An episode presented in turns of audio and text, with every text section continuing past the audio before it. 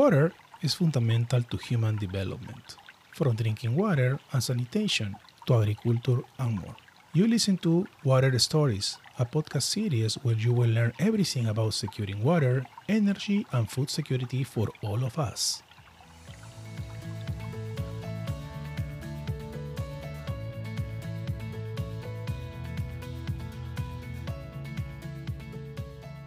Water is a resource without borders, and it flows across political boundaries and circulates through the atmosphere, lands, and oceans as a part of the hydrologic cycle. Freshwater resources are under increasing pressure right now, from growing demand in sectors such as agriculture and energy. That is why water management is a very challenging task, and if we add to this the socio-political changes and climate change and global warming, it is even more challenging. However, the Stockholm Environment Institute's Water Beyond Boundaries initiative help us to identify the crucial interdependencies required to address teleconnection as a part of the effort to implement integrated water resources management at all levels. And today, with our guests, we will discuss a very interesting concept that is teleconnections from a water perspective. And for this episode, once again, my co-host is Vishal Mehta. Vishal is an environmental scientist with more than fifteen years of experience in water resources research, forest conservation, and sustainable development. He's based in Davis, California. Hi, Vishal, how are you? I'm very good, J C. How are you? Doing well. Very interesting topic today about the water beyond boundaries and what is the water teleconnections, right? Yes, absolutely. And I'm very happy that we have with us Claudia Colioni from our sister office in Bogota, Colombia. So welcome, Claudia. Thank you so much. It's a pleasure to be with both of you here. Thank you for having me. Claudia, how are you? Oh, good. Excited to get us started on the topic. A very interesting topic. To get into the context, you know, and probably uh, Vishal will support us as well with this, with this uh, interesting conversation that we will have. To get into the context of teleconnections and water management, I would like to start by saying that the adoption of only a single local narrative about water can lead to a misunderstanding, you know, of how water is transferred through products, trades, supply chain, you know, or different economic actions, even though if it's small or large. I want to ask you something. Would you like to explain to us what this narrative was before you guys started this project? Perfect. Yeah, thank you so much for, for that introduction. As you have um, mentioned, there are many processes taking place that have water as the mediator, right? So when you're producing food, you're absolutely using water for food production. You can use water for energy. You can use water for so many different purposes. So this means that water is circulating not only naturally through the rivers or the watershed, but also relying on the activities, economic activities, social activities, leisure, et cetera, that um, that rely on on water. So generally, when when we talk about water management, uh, despite all of these processes and complexities, we usually adopt the watershed or river basin um, as the unit of analysis, and we know that. Um, Some frameworks are widely adopted. Uh, I'll give one example, but there are many others. Um, integrated water resources management, for instance, is uh, very well known. Uh, worldwide is also applied for, for the U N Sustainable Development Goals. And it tries to encompass these um, biophysical, societal processes. And we all apply it when, uh, when we're uh, doing water management. However, It's um, all of those frameworks try to encompass some of those connections, but not uh, entirely because it's uh, it's a complex topic. And this is when we we came to study more. What does that mean? And there is a terminology used for that, uh, which is um, teleconnections. And I can go into more detail about it, but just to to give you the context. Um, Just in a nutshell, uh, water management is complex, There are many frameworks available. One of them, as I mentioned, is integrated water resources management, management but you have water, energy, food nexus, uh, and so many other uh, frameworks. And uh, within the Water Beyond Boundaries initiative, we're exploring it, but through the teleconnections lens. So happy to, yeah. Yeah, it's a it's a great it's it's a great initiative that I read all plenty of articles about Water Beyond Boundaries, and and I found it fascinated, and I'm connecting many things, as you mentioned, in this case, teleconnections. Vishal. Yes, uh, Claudia, I thought that our listeners would get um, a much more concrete idea of uh, teleconnections in water management, in water resource use, uh, by going through your case study on Colombian coffee. So I was wondering if you could give us, uh, you know, just um, the broad outlines of coffee production, export from Colombia, how important coffee is, how it's grown, and then, you know, describe the teleconnections. So let's let's use coffee as uh, as an example. When we think when we think of coffee, we're thinking of an agriculture activity, and one of the processes that is connected to coffee is trade. Right? So you have the supply nodes, for instance, the departments uh, across Colombia, and you have the demand nodes, which could be where you are exporting your coffee to, so beyond the national boundaries, or it could even be nationally, right? So one department exporting coffee to, to another department that's consuming that coffee. The term teleconnections here, wh- what, what does it tell us? That it's not just the place where you have the economic activities, not just the place where you're producing coffee. It's the process that connects, for instance, the supply node to the demand node. And that means the regions that are receiving this coffee, or buyers that are receiving this coffee, have not necessarily, th- does not picture necessarily the amount of water that has been used for, for that coffee. So I'll give you an example. In Colombia, in the river basin that we're we're working with, which is the Magdalena Cauca River Basin. It's the it's the biggest one here in Colombia. So as you may imagine, Colombia as a country internationally is the third producer, third coffee producer in the world, follow uh, Brazil, Vietnam, Colombia. So the amount of coffee that's going throughout the world is massive. So you already have the international trade network taking place there. And then when you look more more nationally, you can go obviously to a more local level. So for instance, the coffee producing region in, in Colombia, where most of the coffee will be produced and exported to, to other regions. And in our case study in the in the Magdalena Cauca River Basin, we selected a smaller uh, watershed within this this river basin, which is called the Campo Alegre River Basin. And I'll just give you some numbers, maybe that, that will help our uh, our listeners too. In the Campo Alegre River Basin, twenty-four percent of its area corresponds to coffee plantation. It can also be considered a water-intensive activity.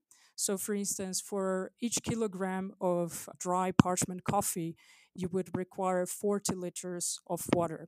twenty nineteen alone, Campo Alegre watershed produced fifteen thousand tons of coffee. This also like traditional and organic production, so so both of them. And then the question that we have is, where does the coffee go, right? So does that stay within the boundaries of the Campo Alegre watershed in, in our uh, Colombia case study? The answer is no. So the Campo Alegre watershed is located within the department of Risaralda, mostly located in that department. Exactly. Yes. I read about that. You did. I read about Risaralda. I will add after, but keep going. It's so, it's so good. Very interesting. The numbers are so uh, amazing. It's really big, right? So when you when you put that, um, so if you think of the department of uh, Risaralda in this case.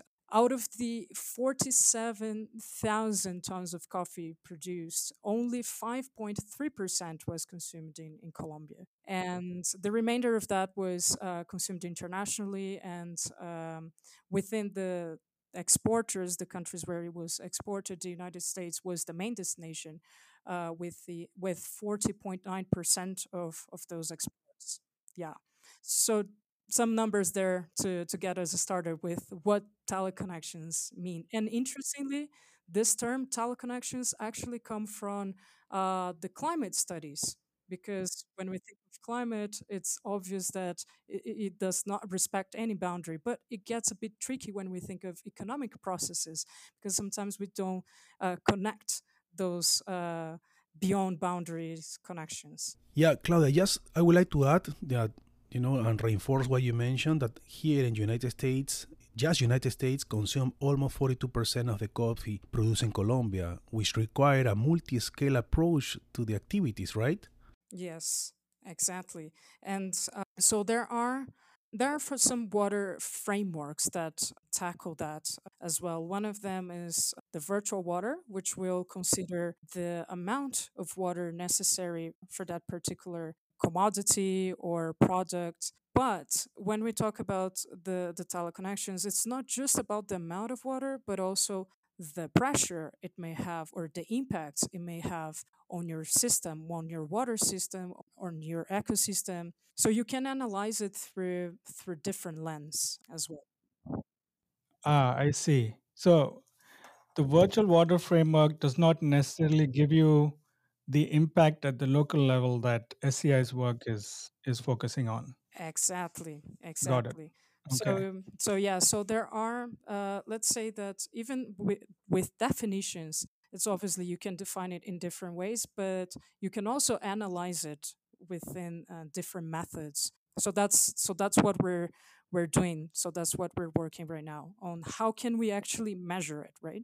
And Claudia, and what, what sectors are involved in this process? Oh, obviously, a big nonprofit like a Stockholm Environment Institute, agriculture se- sector, commerce sector as well. There is anything that you would like to add, or is there anything another trade companies that are involved in all this process? We're not working directly with, with the traders, for instance, because we're focusing on the management processes itself, right? So the connection with the public policy, the connection with water governance instruments, and where besides, obviously, besides analyzing the the sector itself, um, we're much more concerned about how the current instruments for water management are capturing that teleconnections. Are they actually including them or or not?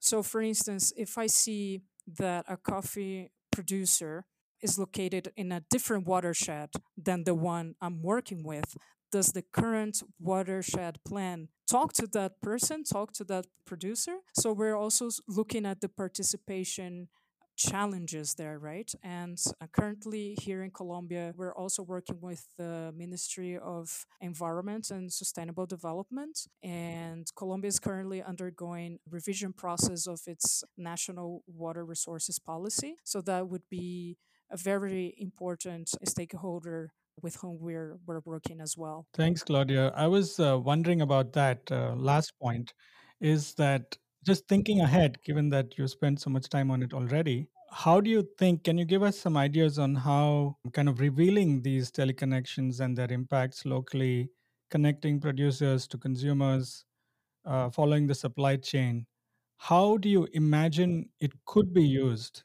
in, say, Uh, you know, more progressive future national water planning, given the fact that the global global economy is is a juggernaut? So can you just share with us your thoughts on it, even if they're speculative at this stage? Yes. So actually, one of our analysis was to to understand the cumulative cumulative impact of coffee production across the, the river basin, the Magdalena Cauca River Basin, to give a more concrete example. And when we were actually plotting the maps, seeing where coffee is produced, we realized that up north in the Caribbean, because this this uh, river basin go uh, goes up until the, the Caribbean or the Atlantic, we realized that there were no coffee, there was no coffee production. So you would see municipalities with zero hectares. And obviously, when you would go more down south or in the coffee region, you would obviously see huge numbers of hectares of coffee produced per, per municipality. And when we ran this cumulative analysis to see the teleconnections, right? So across the river, we noticed that even in regions where there was no coffee production, we could see cumulative impacts in the river passing through that area. That means that even though you wouldn't see that, just you would assume there is no production here, hence there is no impact. But we're talking about a system. So if producers upstream, if there is any issue with water quality, it will definitely be felt across the, the river basin. Or if we think of another indicator, such as evapotranspiration, how much how much the coffee area requires from, from that, and how much the users downstream are being affected by that. So I think this kind of connection is still missing because it's complex to measure, right? It's complex to attribute as well, right? But we know that there is a cumulative impact across the river basin. So from the water management perspective, I think we could try to identify those points of pressure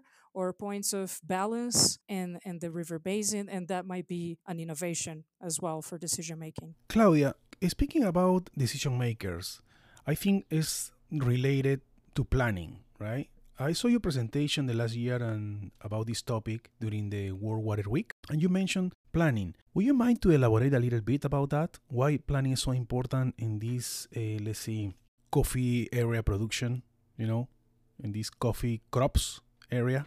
Sure, and, and thank you for, for bringing that up. The planning process is important because it's also an opportunity for inclusive participation. So who are the stakeholders that could be joining this process?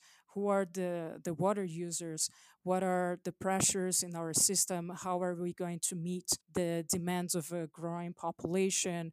How are we going to ensure that given climate change, we're still ensuring food, energy, and so many other processes that rely on water? So from, from that perspective, the planning is very strategic. And there is another component of it, which is how can we ensure that those actions that we think enhance our water management as a whole, how those actions can be implemented. The coffee sector is obviously one of, of those interested actors or, or stakeholders in, in the process. And particularly here in Colombia, there is um, the Watershed Council, which will help these stakeholders to participate and to promote those dialogues to, to this long-term vision. So in short, a plan is very important to define where we are at today and where we would like to be tomorrow.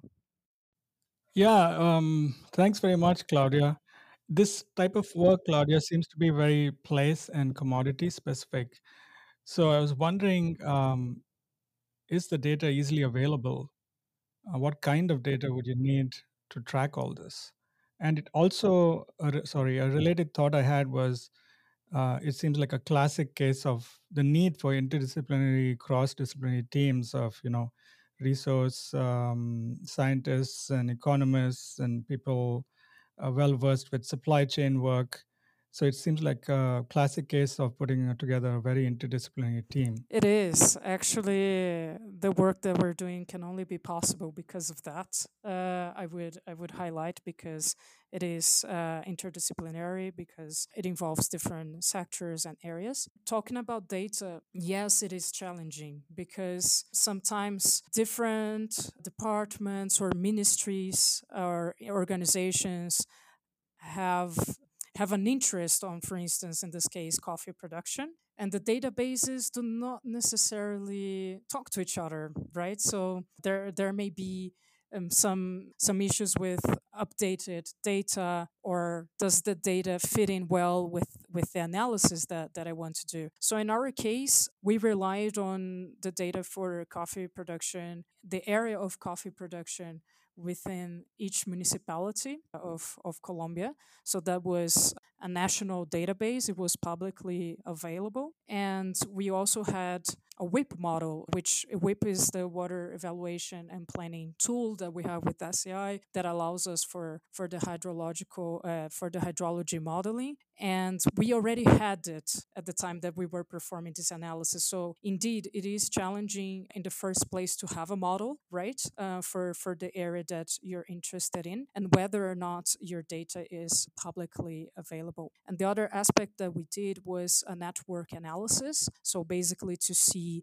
where coffee is flowing from and to in terms of um, the uh, amount of the volume of coffee produced. And that data we also got from a repository called uh, Resource Trade.Earth. And, you know, the you can download that data, you can see uh, the flows. So for instance, what I mentioned, like Colombia is the third country in the world for coffee production. So it really depends. I would say you can go as far as you want if you have the data, but indeed, uh, it can be a bit tricky. Claudia, I would like to talk a little bit about these entities, you know, the government entities. You mentioned in your article, you mentioned in your, in your presentation, and I think we shouldn't see the governments or the government entities as a complicated institutions. I think we can see them as like a, we can work together, right? You mentioned social groups, group of representatives, member of the River Basin Council, and environmental authorities. How was your experience in this situation working with them or while you did your research, et cetera? The voices of these stakeholders are included in the decision-making process? I would say the first point is it's very beneficial that different user groups can participate in the process in the first place. I think that's already something to be maintained and enhanced, obviously. So ensuring participation is not simply saying, I attended the meeting, and then you have the numbers of attendees. That is a very simplistic metric. But also to measure how active is the participation. Uh, although, obviously, you want to ensure that you have diversity in participation, you also have to ensure that people will engage and participate in the process. And then the question is, how do you do that? Firstly, access to information, right? So how you will only be comfortable to participate if you have access to that information beforehand. But the second point is, how can I interpret that information? And and then if you are a, a coffee producer, you will you will be more familiarized with your day-to-day routine, what you need for to ensure uh, coffee production. But then in the same table, you have someone from the hydropower sector, right, who also has a different perspective on how water can be used. And this is why the River Basin Council is an important institution or an important participation place, because it may be the only time that they may be talking to each other, right? So I think having everyone in the room, uh, ensuring they have the information and ensuring that the information is easily digestible so that everyone can talk is one of the keys for inclusive uh, participation. Yes, uh, Claudia, I was also thinking uh, your work reminded me of a few different things, um, and I'd like to share them. One is that it reminds me of the other S E I work that's going on, on consumption-based versus production-based emissions accounting, inventory, and attribution. The, the related uh, thought I had was how you were talking about teleconnections related to water, but if you can add on to the supply chain impacts, the energy consumed and the emissions attributions. Um, and then um, I was also thinking of my own work some twelve years ago when I was working on deforestation in southern India. And there was a remote teleconnection to coffee production globally there, where uh, reduced uh, coffee production um, in places like Brazil led to more coffee demand from a neighboring coffee growing area close to where I was working in the forest. And that ended up driving uh, increased deforestation that year because the uh, manure from uh, livestock grazing in the forest uh, was being used for these coffee producing areas. So that was a very interesting and fascinating aspect of teleconnections that I was reminded of. And then um, finally, I also wanted to, uh, this perhaps maybe is more of a question for uh, for you, J C, is that, um, you know, what are the connections here to E S G? Because, you know, businesses and world markets um, drive a lot of these uh, local activities and ship products all over the world.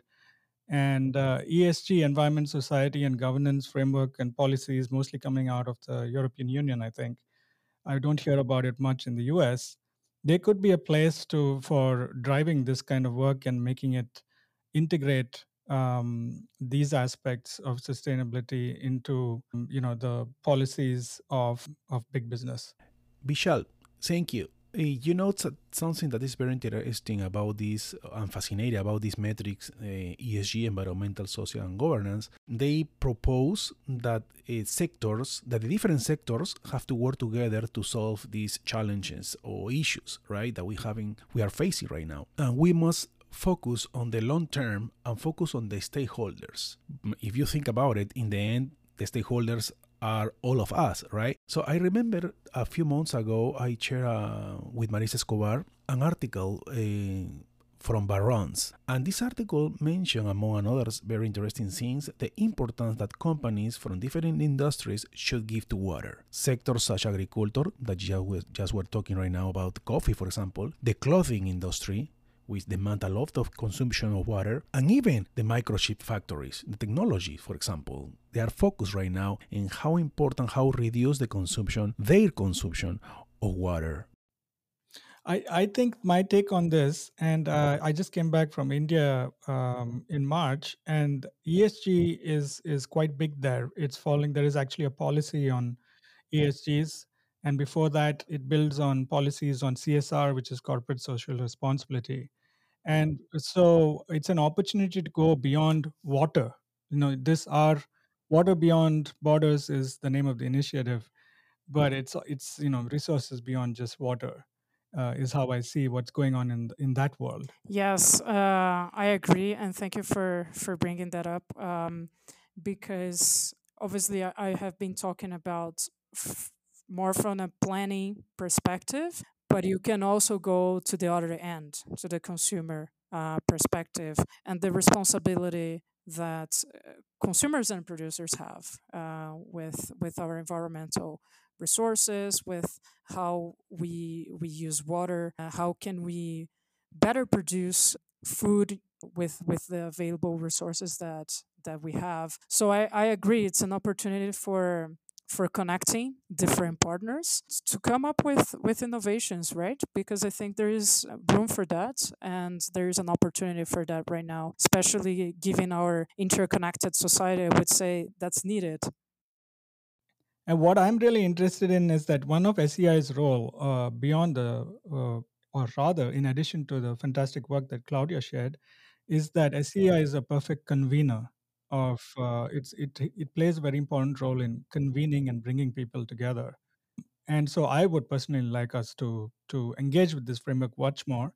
And J C, I don't know if uh, perhaps you know more about this in the U S. I don't hear much in the U S about E S G. Is that just because of the sector I'm in, or is it very active? Yes, Vishal. Yes, United States have a strong presence, but however, in my opinion, for example, Europe is leading the. the movement about E S G, and other countries are working very well, like India, as you mentioned, Singapore, or Thailand, Australia, New Zealand are working very well in this in these metrics. And another thing that the metrics propose, how technology will help us in these situations. And one in Stockholm Environment Institute, WEAP. However, we have a new tool that I would like to ask to Claudia what is her opinion, uh, because it's related to, to teleconnections. It's about Trace Earth. It is related, actually. And also, well, if you go to, to the Trace um, Earth uh, website, for instance, you can map an entire supply chain. So if you're interested, if you're interested in coffee, as we mentioned, you can actually track back all those connections that, that I mentioned in terms of where uh, it's it's going too, but also they, they're more focused on on the traders as well, right? So from more from the from the consumer perspective, and we're actually working together. Uh, that's exciting. Uh, we're starting to engage more with, with our colleagues uh, at the Trace Initiative, because they've just launched the Trace H two O uh, branch, let's put it like that, and they will be focusing on water specifically. And since we're also focusing on water and we're looking at those teleconnections, we've teamed up. So there's great things coming up, and we we hope to be sharing some more soon. Before wrapping up, I would like to share something with you guys. Yesterday, I finished a book. Uh, it's about E S G, and the name of the book is Annette Positive. I mentioned something very interesting. We cannot tackle global challenges such as climate change, food security, water scarcity, and pandemics like COVID nineteen by working one company or sector at a time. These issues know no boundaries and require unparalleled and collective action to solve. In my opinion, pretty much involves everything about water beyond boundaries. Also, Claudia, is there anything that uh, you would like to add to this conversation? We, we are so connected, and, and I totally agree with you. It's an opportunity to think of water and think of climate, as Vishal was, was mentioning. Let's keep an eye on those on those standard connections and how it affects us as individuals as well. Vishal. No, I just want to thank Claudia, and of course, in these times with the with the wars in multiple places, including Ukraine, uh, let's not forget teleconnections are all over us in terms of food prices, inflation, and gas prices, and so on. So, you know, it's all over. Like every time you buy something on Amazon, teleconnections are the way of the world. So, it's it's really nice for um, the team in Colombia and Claudia to be shining a light on it in the water world. Exactly. Claudia, I would like to say thank you for thank your time. Thank you so much. It's great to be here with you guys. Vishal. Likewise. Thank you so much, everyone. And don't forget to follow us on Spotify, Google Podcasts, Apple Podcasts, Amazon Music, Alexa, and stay tuned for our next episode.